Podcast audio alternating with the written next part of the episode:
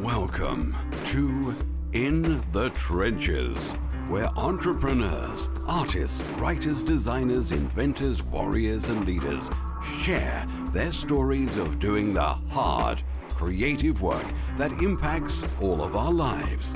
Let the journey inspire you to do something worthwhile, build something bold, and create your life's work. And now, your host, Tom Morkes. Welcome back, everyone, to another broadcast of In the Trenches. I'm very excited to have on the show today Carrie Dills, who is a WordPress developer and consultant, host of the Office Hours FM podcast, and author of Real World Freelancing, the No Bull Survival Guide, which we'll be talking about a little bit today. So, Carrie, thank you so much for being on In the Trenches with us. Hey, Tom, thanks for having me on. Absolutely. So, before we get to the book and to the podcast and everything else that you do, uh, tell me a little bit about how you got started in WordPress and developing and now kind of working as a consultant in that space. Sure. Uh, so, the condensed version is I, I, started doing freelance client work uh, as soon as I graduated from college. This was uh, in the late 90s. And I've always kept a toe in uh, the freelance web development waters since then. Even though, I mean, my career's had some twists and turns, but uh, the recurring theme is going back to doing my own thing, uh, serving clients with technology. And I guess it's about five years ago, I discovered WordPress uh, through an, a colleague. And once I found that and found out uh, the power of what it could do, um, just out of the box, I was sold. Uh, so yeah, from there in the past four or five years, I've been doing uh, client work, consulting, uh, development, not so much design, uh, but really with the intent of uh, producing websites that help clients build their business. So, not just, hey, here I am, but actually a, a website that somehow serves to either generate revenue or visibility for their businesses. I love it. Fantastic. So, that's how you got started. Tell me a little bit about kind of building your platform and kind of you know there's a lot of developers out there but not everybody does you know builds out a website what was the purpose behind that what was the purpose behind starting a podcast sure uh, so i I can't not have a website if that's what I do for do for other people. So, you know, initially the site just started off as a plat or as a excuse me, a kind of a portfolio to demonstrate, uh, you know, what how I could help folks. And then over time, I started blogging, uh, a lot of uh, kind of informational tutorial how to sort of stuff. Um, and the podcast was actually kind of born out of that, uh, just broadcasting uh, information, trying to be helpful. Trying as I learned something, I would blog about it, talk about it on podcast, uh, and I got good feedback. So uh, the more feedback I got, the the more it made me want to want to carry on. Uh, and it was it's kind of funny though the the folks that that attracted uh, that audience were ultimately not the audience that I was selling to. And that was sort of a strange realization to make. Okay, great. Well, so now talk talk to me a little bit about the new book, uh, Real World Freelancing. Like, where where did this come from? What's the point of it? Uh, and and what will the reader get from it? Sure. Uh, appreciate you giving me the opportunity to uh, chat about it a little bit. Um, so, having done freelancing for so long, there are so many things I've done absolutely wrong and just mistakes and uh, things I wish I'd known along the way, but you don't know until you don't know unless somebody either tells you or you just trip and fall and uh, and learn learn the hard way. Uh, so the book, and I'm I'm actually co-writing it with a, a colleague. Her name is Diane Kinney. Uh, she's also been in the consulting and uh, freelance world for a long time. And uh, really, the book is like if we could go back and mentor our younger selves uh, and say, you know, here's here's the route to go, here's the things to avoid. Um, that's what the book was mm, uh, kind of born out of. Uh, and then, as terms of the real world part, that's where I mean, we're both kind of down to earth, no BS people. Uh, that's the way we communicate. And I think that um, what I've seen so much of in the online, I want to give you advice about how to run your business space, uh, are a lot of pie in the sky kinds of things. And not that some of those things don't work, uh, but that that's just not reality for a lot of people. Like if if I'm sitting uh, at my kitchen table trying to find a client to you know get a website project so that I can pay my my rent, that's a very long way from you know someone teaching you how to uh, you know launch your hundred thousand dollar product in the next four weeks. Um, there's just some disconnect there. So the real world freelancing part was here's the real deal. We're not going to BS you or or or fluff up and make it all sound wonderful.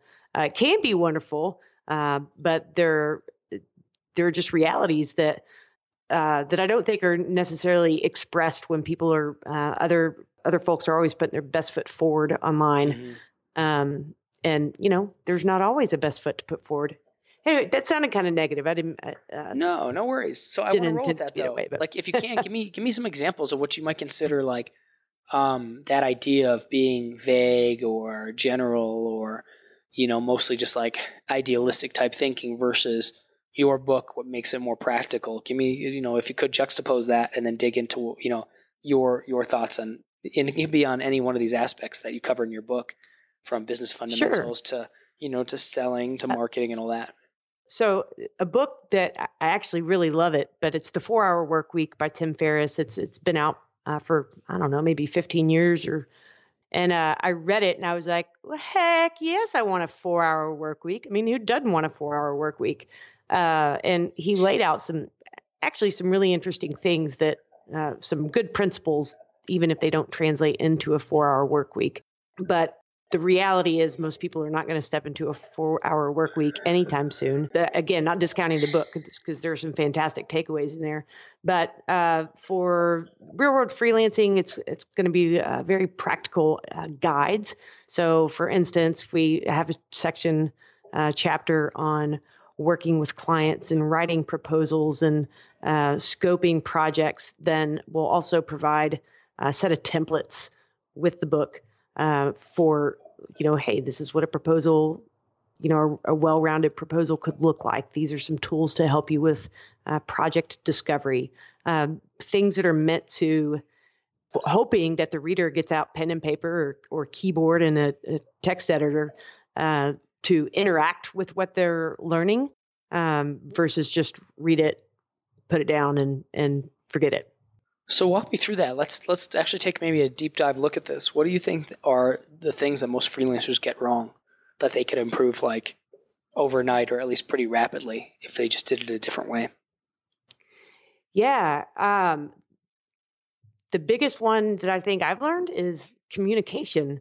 Uh, communication on the surface is not very difficult. As a matter of fact, it seems uh, like, of course, you would communicate with your client about uh, your availability or a timeline or, or, the cost of a project or there's nothing strange sounding about that uh, but i think that well i remember many times like just kind of failure to state the obvious um, so things like uh, when you're starting off in a project like these this is going to be the payment terms um, these are going to be the milestones when we touch base and we're delivering things um, this is how I need communication to happen. Like if I'm needing uh, materials or artwork or something from you, I've, you know, my expectation is that, you know, we'll chat within the next, or you'll have that to me within the next 48 hours. Uh, you have the same expectation of me that I will be on the other end of the email or the phone. Or if you don't get on the phone, then state that. Say, I prefer all my com- communication to go through uh, Basecamp or Trello or email or whatever it is. Um, but I've learned that you can over communication is it's really hard to do. Like always err on the side of communicating entirely too much information. Um, and to when we're talking about how you know how can somebody take that overnight and uh, and or immediately um, digest that into uh, their business, I would say if there is any ambiguity on any project right now in terms of moving forward or in terms of uh, you know, someone owing you uh, information or cash or whatever it is, um, get on the phone. Like, no text messages, no vague emails, or even just or clear emails. Like, if you need something from someone, uh, just pick up the good old fashioned phone uh, and have a call because I think that things are um, things can be lost in translation when you don't hear the tone in somebody's voice. Mm. Um, and so, anyways, that was maybe a little bit soapboxy, but uh, getting on the phone with clients would be one, and that could immediately be uh, put into practice. And then the other one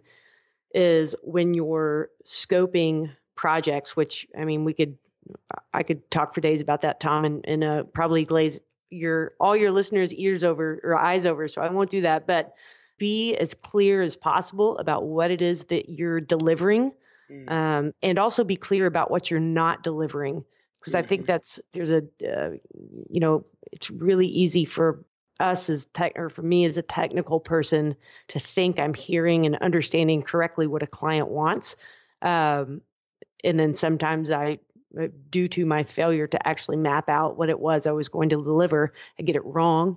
Um, and maybe they expected things that I had no intention of ever delivering, and therefore those things weren't included in the cost, and then they get unhappy yeah, so communicate, communicate, communicate. Do you do any type of like road mapping before, um, you know, a project? Absolutely. And how do you do that? Like, do you charge for that? Do you is that just part of the, you know, what's your process for actually getting, you know, put, onboarding new clients, so to speak?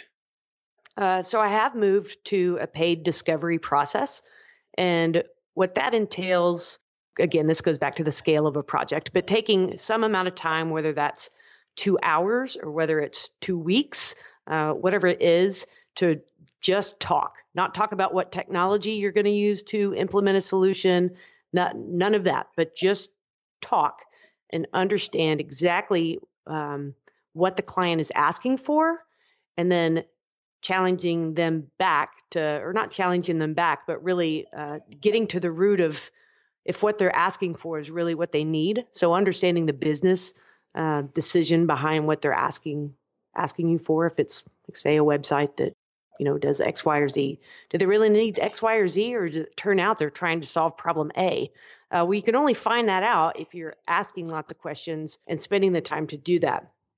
Um, and then from those conversations, creating what you say uh, a roadmap. So these are going to be, you know, we're going to ballpark the scale of this project and what makes sense to deliver in this first chunk and what make more sense to maybe put off into a you know a secondary phase or a secondary pro- uh, project whatnot. You know the roadmap can different people have different styles. Like the roadmap could be uh, one single document or the roadmap could be called your statement of work. Uh, it could also actually include your terms and your proposal and end up being the signed contract um, you know, again, preference mileage may vary, uh, but I'm such a huge proponent of that of that roadmap. And again, let's say you're working on a oh somebody comes to you and needs a, a little fix, and it's something that's going to take you less than five hours to do. Well, clearly in that case, you don't need a them to pay for a road mapping session. That's that's silly. So based on the size of the project and the scale of the project, um, you can scale up or scale down what that what that road mapping looks like. But uh, oh my gosh, projects go so much more smoothly if you take that time up front. What would you say uh, is the point at which you know, depending on I guess the size of the contract, the price of it, when a freelancer should I guess I'm, I'm curious about this. So I, let me see if I can actually phrase this right way. Like I feel like when you're doing like low, like a, a five hour project or something like that, you know, I, I don't know, depending on what, you know, what market you're in, you could, I'm not sure how much you could charge for something, you know, if it's very, very small like that. So if you're, if you work on bigger projects traditionally, you know, at what point does it make sense to kind of do something like go through a proposal route, or does it make sense to have some sort of productized service? Like if you're doing like lower, I suppose like lower end or less expensive type projects, like where's that?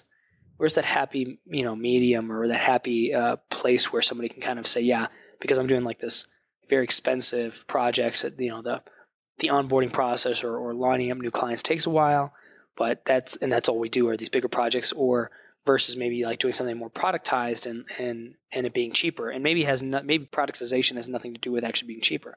But i'm just curious do you, do you kind of get what i'm saying here or is that a little yeah I, I think so. So in it, in web development it's very hard to productize what ultimately for or for most projects ends up being a very custom tailor fitted solution um, now you could say okay for x amount of dollars I'm going to take this stock theme and I'm going to create these five pages, an about page, a contact page, but you know, et cetera. Uh, and you're going to provide the content and I'll pop in that content and add the photos you send me. And that's a, you know, that's 500 bucks or whatever. And in that case, no, there is no road mapping. Uh, there's no consulting. You're executing, right?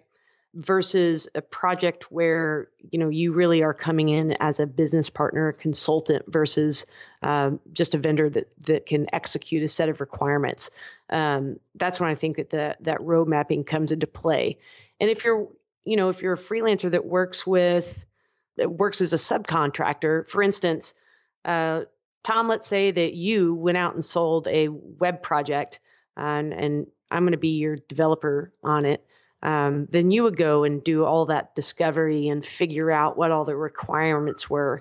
And then you would hand me a set of specs. Uh, so I didn't really go through that process. Um, you did. So depending on, um, I don't know if I'm answering your, your question or not, but the, the productizing yeah. thing is where I could see that working in the, in the web field would be if mm. you're talking about like support and maintenance, like, Hey, for a hundred dollars a month, I'm going to, you know, make sure all your software is updated and backed up. And if you have, you know, one or two, three, four small tasks, those are included or something like that. Awesome. Yeah, I was kind of curious specifically in, in regards to like, you know, because I've, I've, I think the idea of like productization is, is compelling, but in the end, like, you know, if, if something's working, it's working. So like, um, like I traditionally work on pretty large scale projects that I'm not quite sure exactly how I would uh, honestly even productize. So I was always like curious about like how people go into that process, like and where it's where it's worthwhile to like go and sit down and create like a unique proposal for every client. Because of course that's going to take more time, and if it makes sense to, to figure out a way to productize. So yeah, I think that answers the question. I don't know if you have any thoughts after me kind of trying to clarify that there. Yeah, I I would say so when when I think about product productization, I look at, you know, how much of this process is standardized and follows the exact same set of, uh, you know, to-do lists or or whatever. Um, and where there's, I'm going to make up a number here, but where there's, let's say, 90% of a project uh, is going to require all of those steps, um, then that's something that could be productized. If it's a you know custom work that would be much harder to productize, however, there may still some be some of those steps that are going to be the same regardless. For instance, um, your proposal language, um, the way that you onboard clients, whether it's a series of emails or uh, you know whatever documents you use, how you set up payment terms, like those are all things that are pretty static. Uh, so certainly having processes in place um, that you can use on project after project help speed, uh, you know, make you much much more efficient. So m- maybe it's productizing like in your mind and not not in the way you sell it, but in your in the way you're creating processes around what you're doing. What's the best way for uh, freelancers to to actually raise their prices? Oh, well, there's so many directions you could go with that question. Um, I, I think one, you have to believe that you're worth a price. Um, so there's, a, I think, a confidence, a self confidence issue there. Uh, two, you need to be worth the price. Uh, so you, you know, if you're a junior level developer, you're probably not going to charge two hundred dollars an hour just because you can.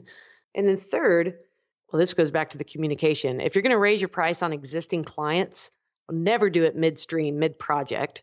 Um, and then at the end of a project uh, you know communicate hey moving forward these are going to be my new rates da da da da da and then also i guess a fourth thing i don't know that any of these flow flow exactly together uh, but when it comes to raising rates there's a threshold at which people will Mm. tell you you're too expensive. Um, if nobody tells you you're too expensive right now, then you're too cheap. Uh, now, if everybody tells you you're too expensive and you're not getting any business, then you know come back back up down off of that price. Uh, but there should always be some people that cannot afford your services, um, and you know that's a. I would encourage people to don't be afraid to experiment with that number uh, because it's it is something that you you know kind of have to figure out exactly what works for you and for your target audience. But as a general rule of thumb, know that you're worth it. Provide whatever product or service uh, that delivers the value of what you're uh, charging. Communicate that well to your uh, to your customers, and uh, you know play with your pricing to reach reach the optimal dollar amount. hmm Awesome. I love it. So we're coming up to the top of the uh, the interview, Carrie. I'm curious, where can people read more about you, learn more about you, and find out what you're working on? Sure. Uh, so, sort of the hub of all activity is over at uh, carriedills.com. Um, I'd also, for anyone interested in the book, you can go to realworldfreelancing.com. And we have an overview of kind of some of the things that are going to be included in the book. And um, it's not it's not available yet, but there's a you know people can sign up, give their email address, and we'll let them know as soon as it is. Uh, and then for social media, I mostly hang out on Twitter at cdills. I love it, Carrie. Well, thank you so much for being on In the Trenches. Had a blast talking, and I look forward to picking up your book um, when it goes live. Thanks, Tom. I appreciate it. All right, Carrie, take care. Thank you for listening to In the Trenches. Your creative work doesn't stop here. Join the Resistance, the small but growing army of entrepreneurs and artists putting a dent in the world at www.tommorkes.com. Never fight alone. Join the Resistance.